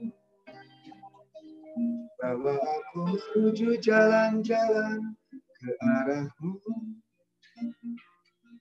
Demi kekeringan yang melanda kampung halamanku. Beri aku benih yang tumbuh di jari manismu. Bantu aku mencintai jalan pulang demi bertemu denganmu lumbung keabadian. Bantu aku merindukanmu tanpa apa, tanpa aku hanya engkau. Demi nafasku yang ada dalam pusaranmu Bawa aku menuju tebing pendakianku.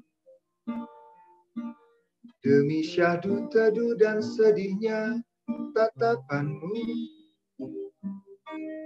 Beri aku curahan yang membukukan rindu.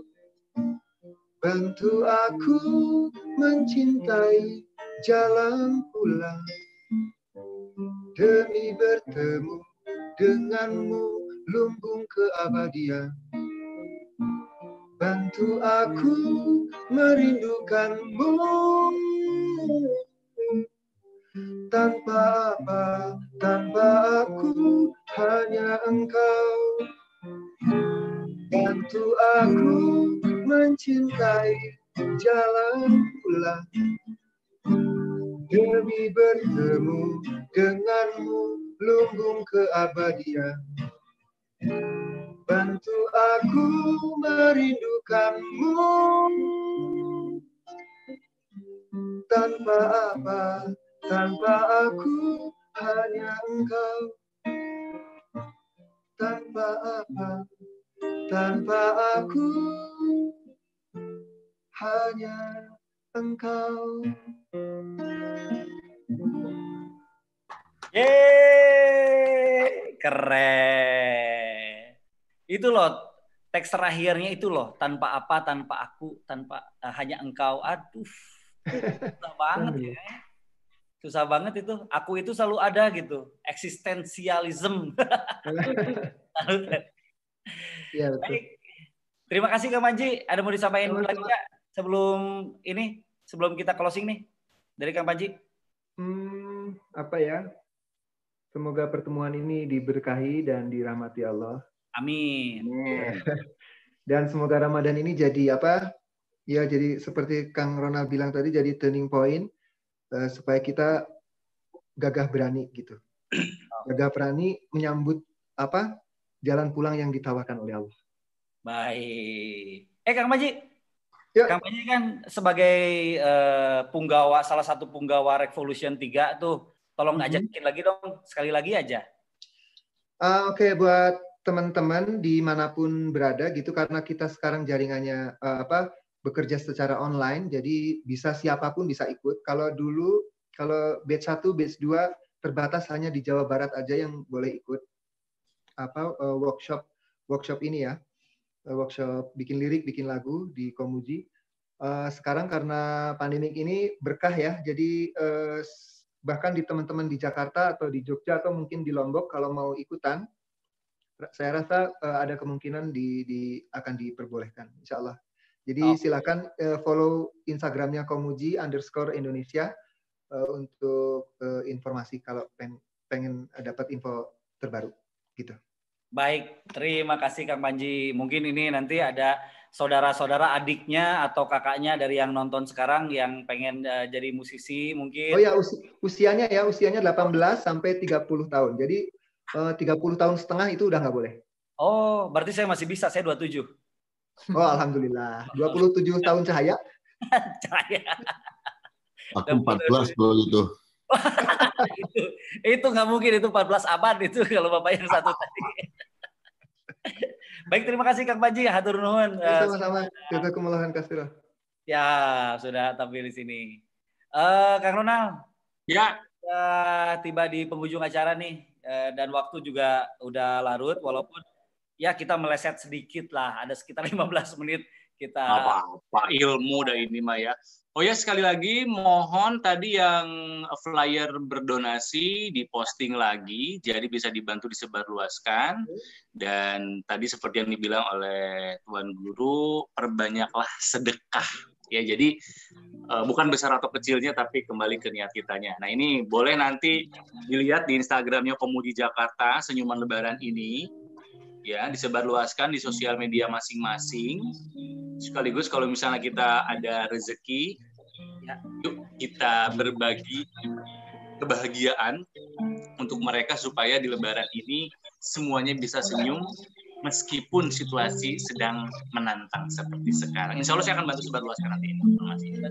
Dan ini adalah momen terbaik karena di saat ini eh, kondisi eh, sedang sulit dan eh, ini adalah waktu yang tepat untuk bersedekah tadi kata Tuan Guru Bajang. Jadi ini Betul. adalah momen yang Ya. terbaik. Eh, apa yang kita sedekahkan itu di apa target sarannya udah ada. Gitu. Silakan kawan-kawan sedekahlah sebaik mungkin, bukan sebanyak mungkin, sebaik mungkin. Yang terbaik yang bisa kita lakukan eh, tadi bisa dilihat di flyer eh, transfernya ke mana. Itu aja Ya, mungkin. dan meskipun senyum adalah sedekah, tapi ya masa kamu mau sedekah senyum, ya harus lebih dari senyum. Atur nuhun Pak uh, Alga, Kikang, Panji, semua teman-teman pemuji senang sekali bisa bertemu dengan teman-teman semua. Insya Allah nanti kalau sudah keadaan kembali membaik, kita bisa Betul. ketemuan lagi di kajian seperti biasa. Ya, sehat-sehat semuanya. Atur nuhun. Baik, terima kasih Karona.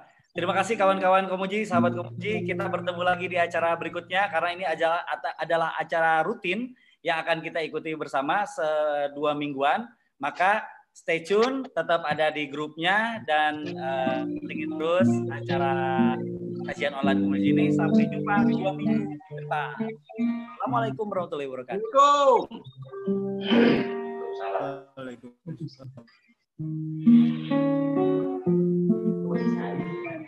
Lalu aku jatuh cinta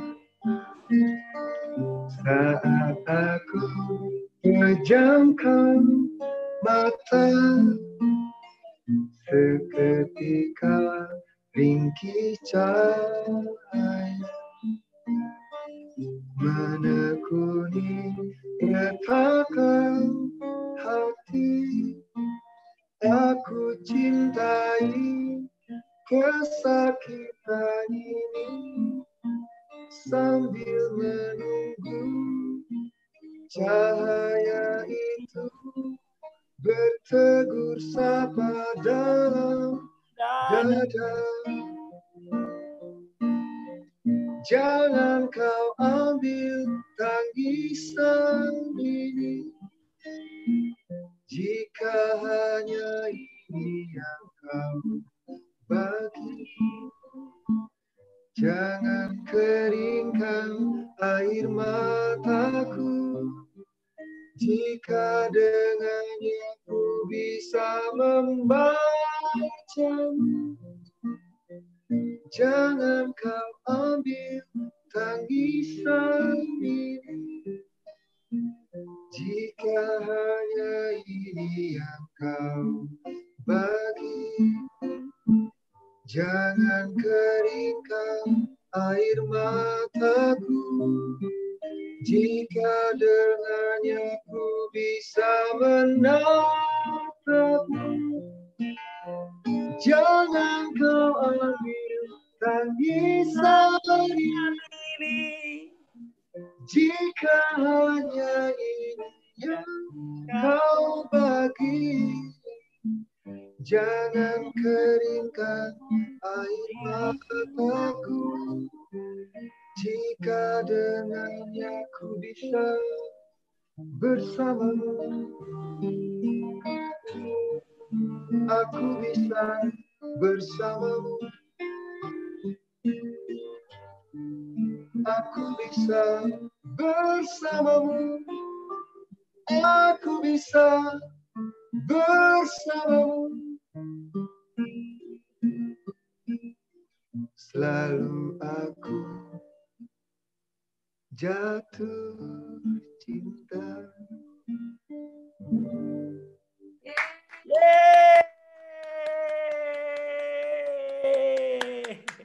Assalamualaikum. Selamat. Nuhun. Nuhun pisan.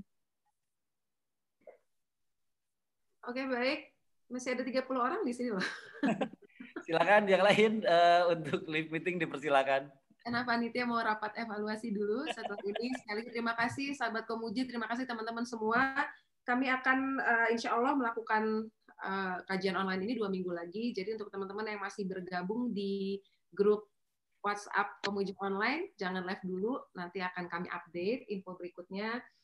Eh, sekali lagi juga ingin mengingatkan ada program eh, untuk ikut berdonasi untuk eh, paket sembako yang akan diberikan kepada 100 eh, orang keluarga terdampak. Mudah-mudahan semua teman-teman bisa ikut berpartisipasi di sini. Terima kasih semuanya, terima kasih tadi ada Anissa, ada Alizaki, Alga, terima kasih banyak. Eh, Kang Ronald juga mungkin sudah live. Yang pasti terima kasih Tuan Guru Bajang, terima kasih eh, untuk seluruh tim panitia yang sudah bersusah payah bersiap-siap melaksanakan acara ini. Terima kasih untuk teman-teman semua yang sudah bergabung, bergabung malam hari di sini. Assalamualaikum warahmatullahi wabarakatuh. Rapat lagi. Rapat dulu Kang Panji. Kang Panji deh nyanyi lagi. Aku seneng kalau rapat sama kalian tuh. Kang Panji nyanyi lagi sang guru. Nyanyi, nyanyi. Satu lagi, Kang. Satu, satu. Nyanyi, nyanyi, nyanyi. Nyanyi, nyanyi. Itu ada penyanyi beneran. Sang guru. Malam Haji Izul, ada Haji Izul ya? Mana? Oh iya benar. Halo. Bang Alga. Halo Kang Jul, apa kabar? Aduh. Ya Allah, senang banget ketemu sama Bang Alga. Hawanya ceria terus kayak melihat surga. Apa kayak apa? Ngelihat surga. Oh, Alhamdulillah. Oh, pernah ke surga berarti? eh?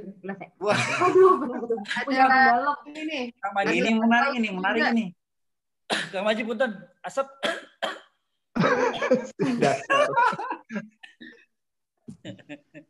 Mana, Bisa sampai gitu. ya? mana? Asapnya bisa sampai gitu ya? Kita memang satu ruangan. Pak Alga di samping saya. Kita satu sebetulnya. Kang Panji sang guru dong. Sang guru, sang guru. Ini katanya Untuk tuan guru, Cila. Untuk Iya. tuan guru. Sang guru, sang guru, bayar. Tuan guru dong, tuan guru. Siap, siap, siap.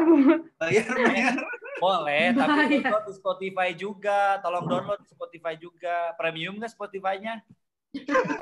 Iya dong. Premium Tadi aku dong. mandi dengerin Tadi aku mandi dengerin tafsir cinta di Masa Spotify. mandi? Makan apa gitu mandi. Ini dia mah. Guru. Eh, ada ini loh. Eh, saking religiusnya lagu saya ya. Jadi banget, Bagi. Jadi dilarang mendengarkan lagu saya di kamar mandi tahu. Oh iya. tapi tapi aku tuh tapi aku tuh Aku juga. Kang Manji kalau misalnya nyanyi itu kayak kebawa ke alam kayangan gitu kayak yang dengerin. Iya Iya, emang. Man- mandi itu jadi syahdu banget gitu jadi kayak Mandinya mandinya jadi slow motion ya. Kang Panji, kalau si Teh Rizka mah emang mandinya nggak di kamar mandi. Nggak di kebun. Danau. alam Di danau.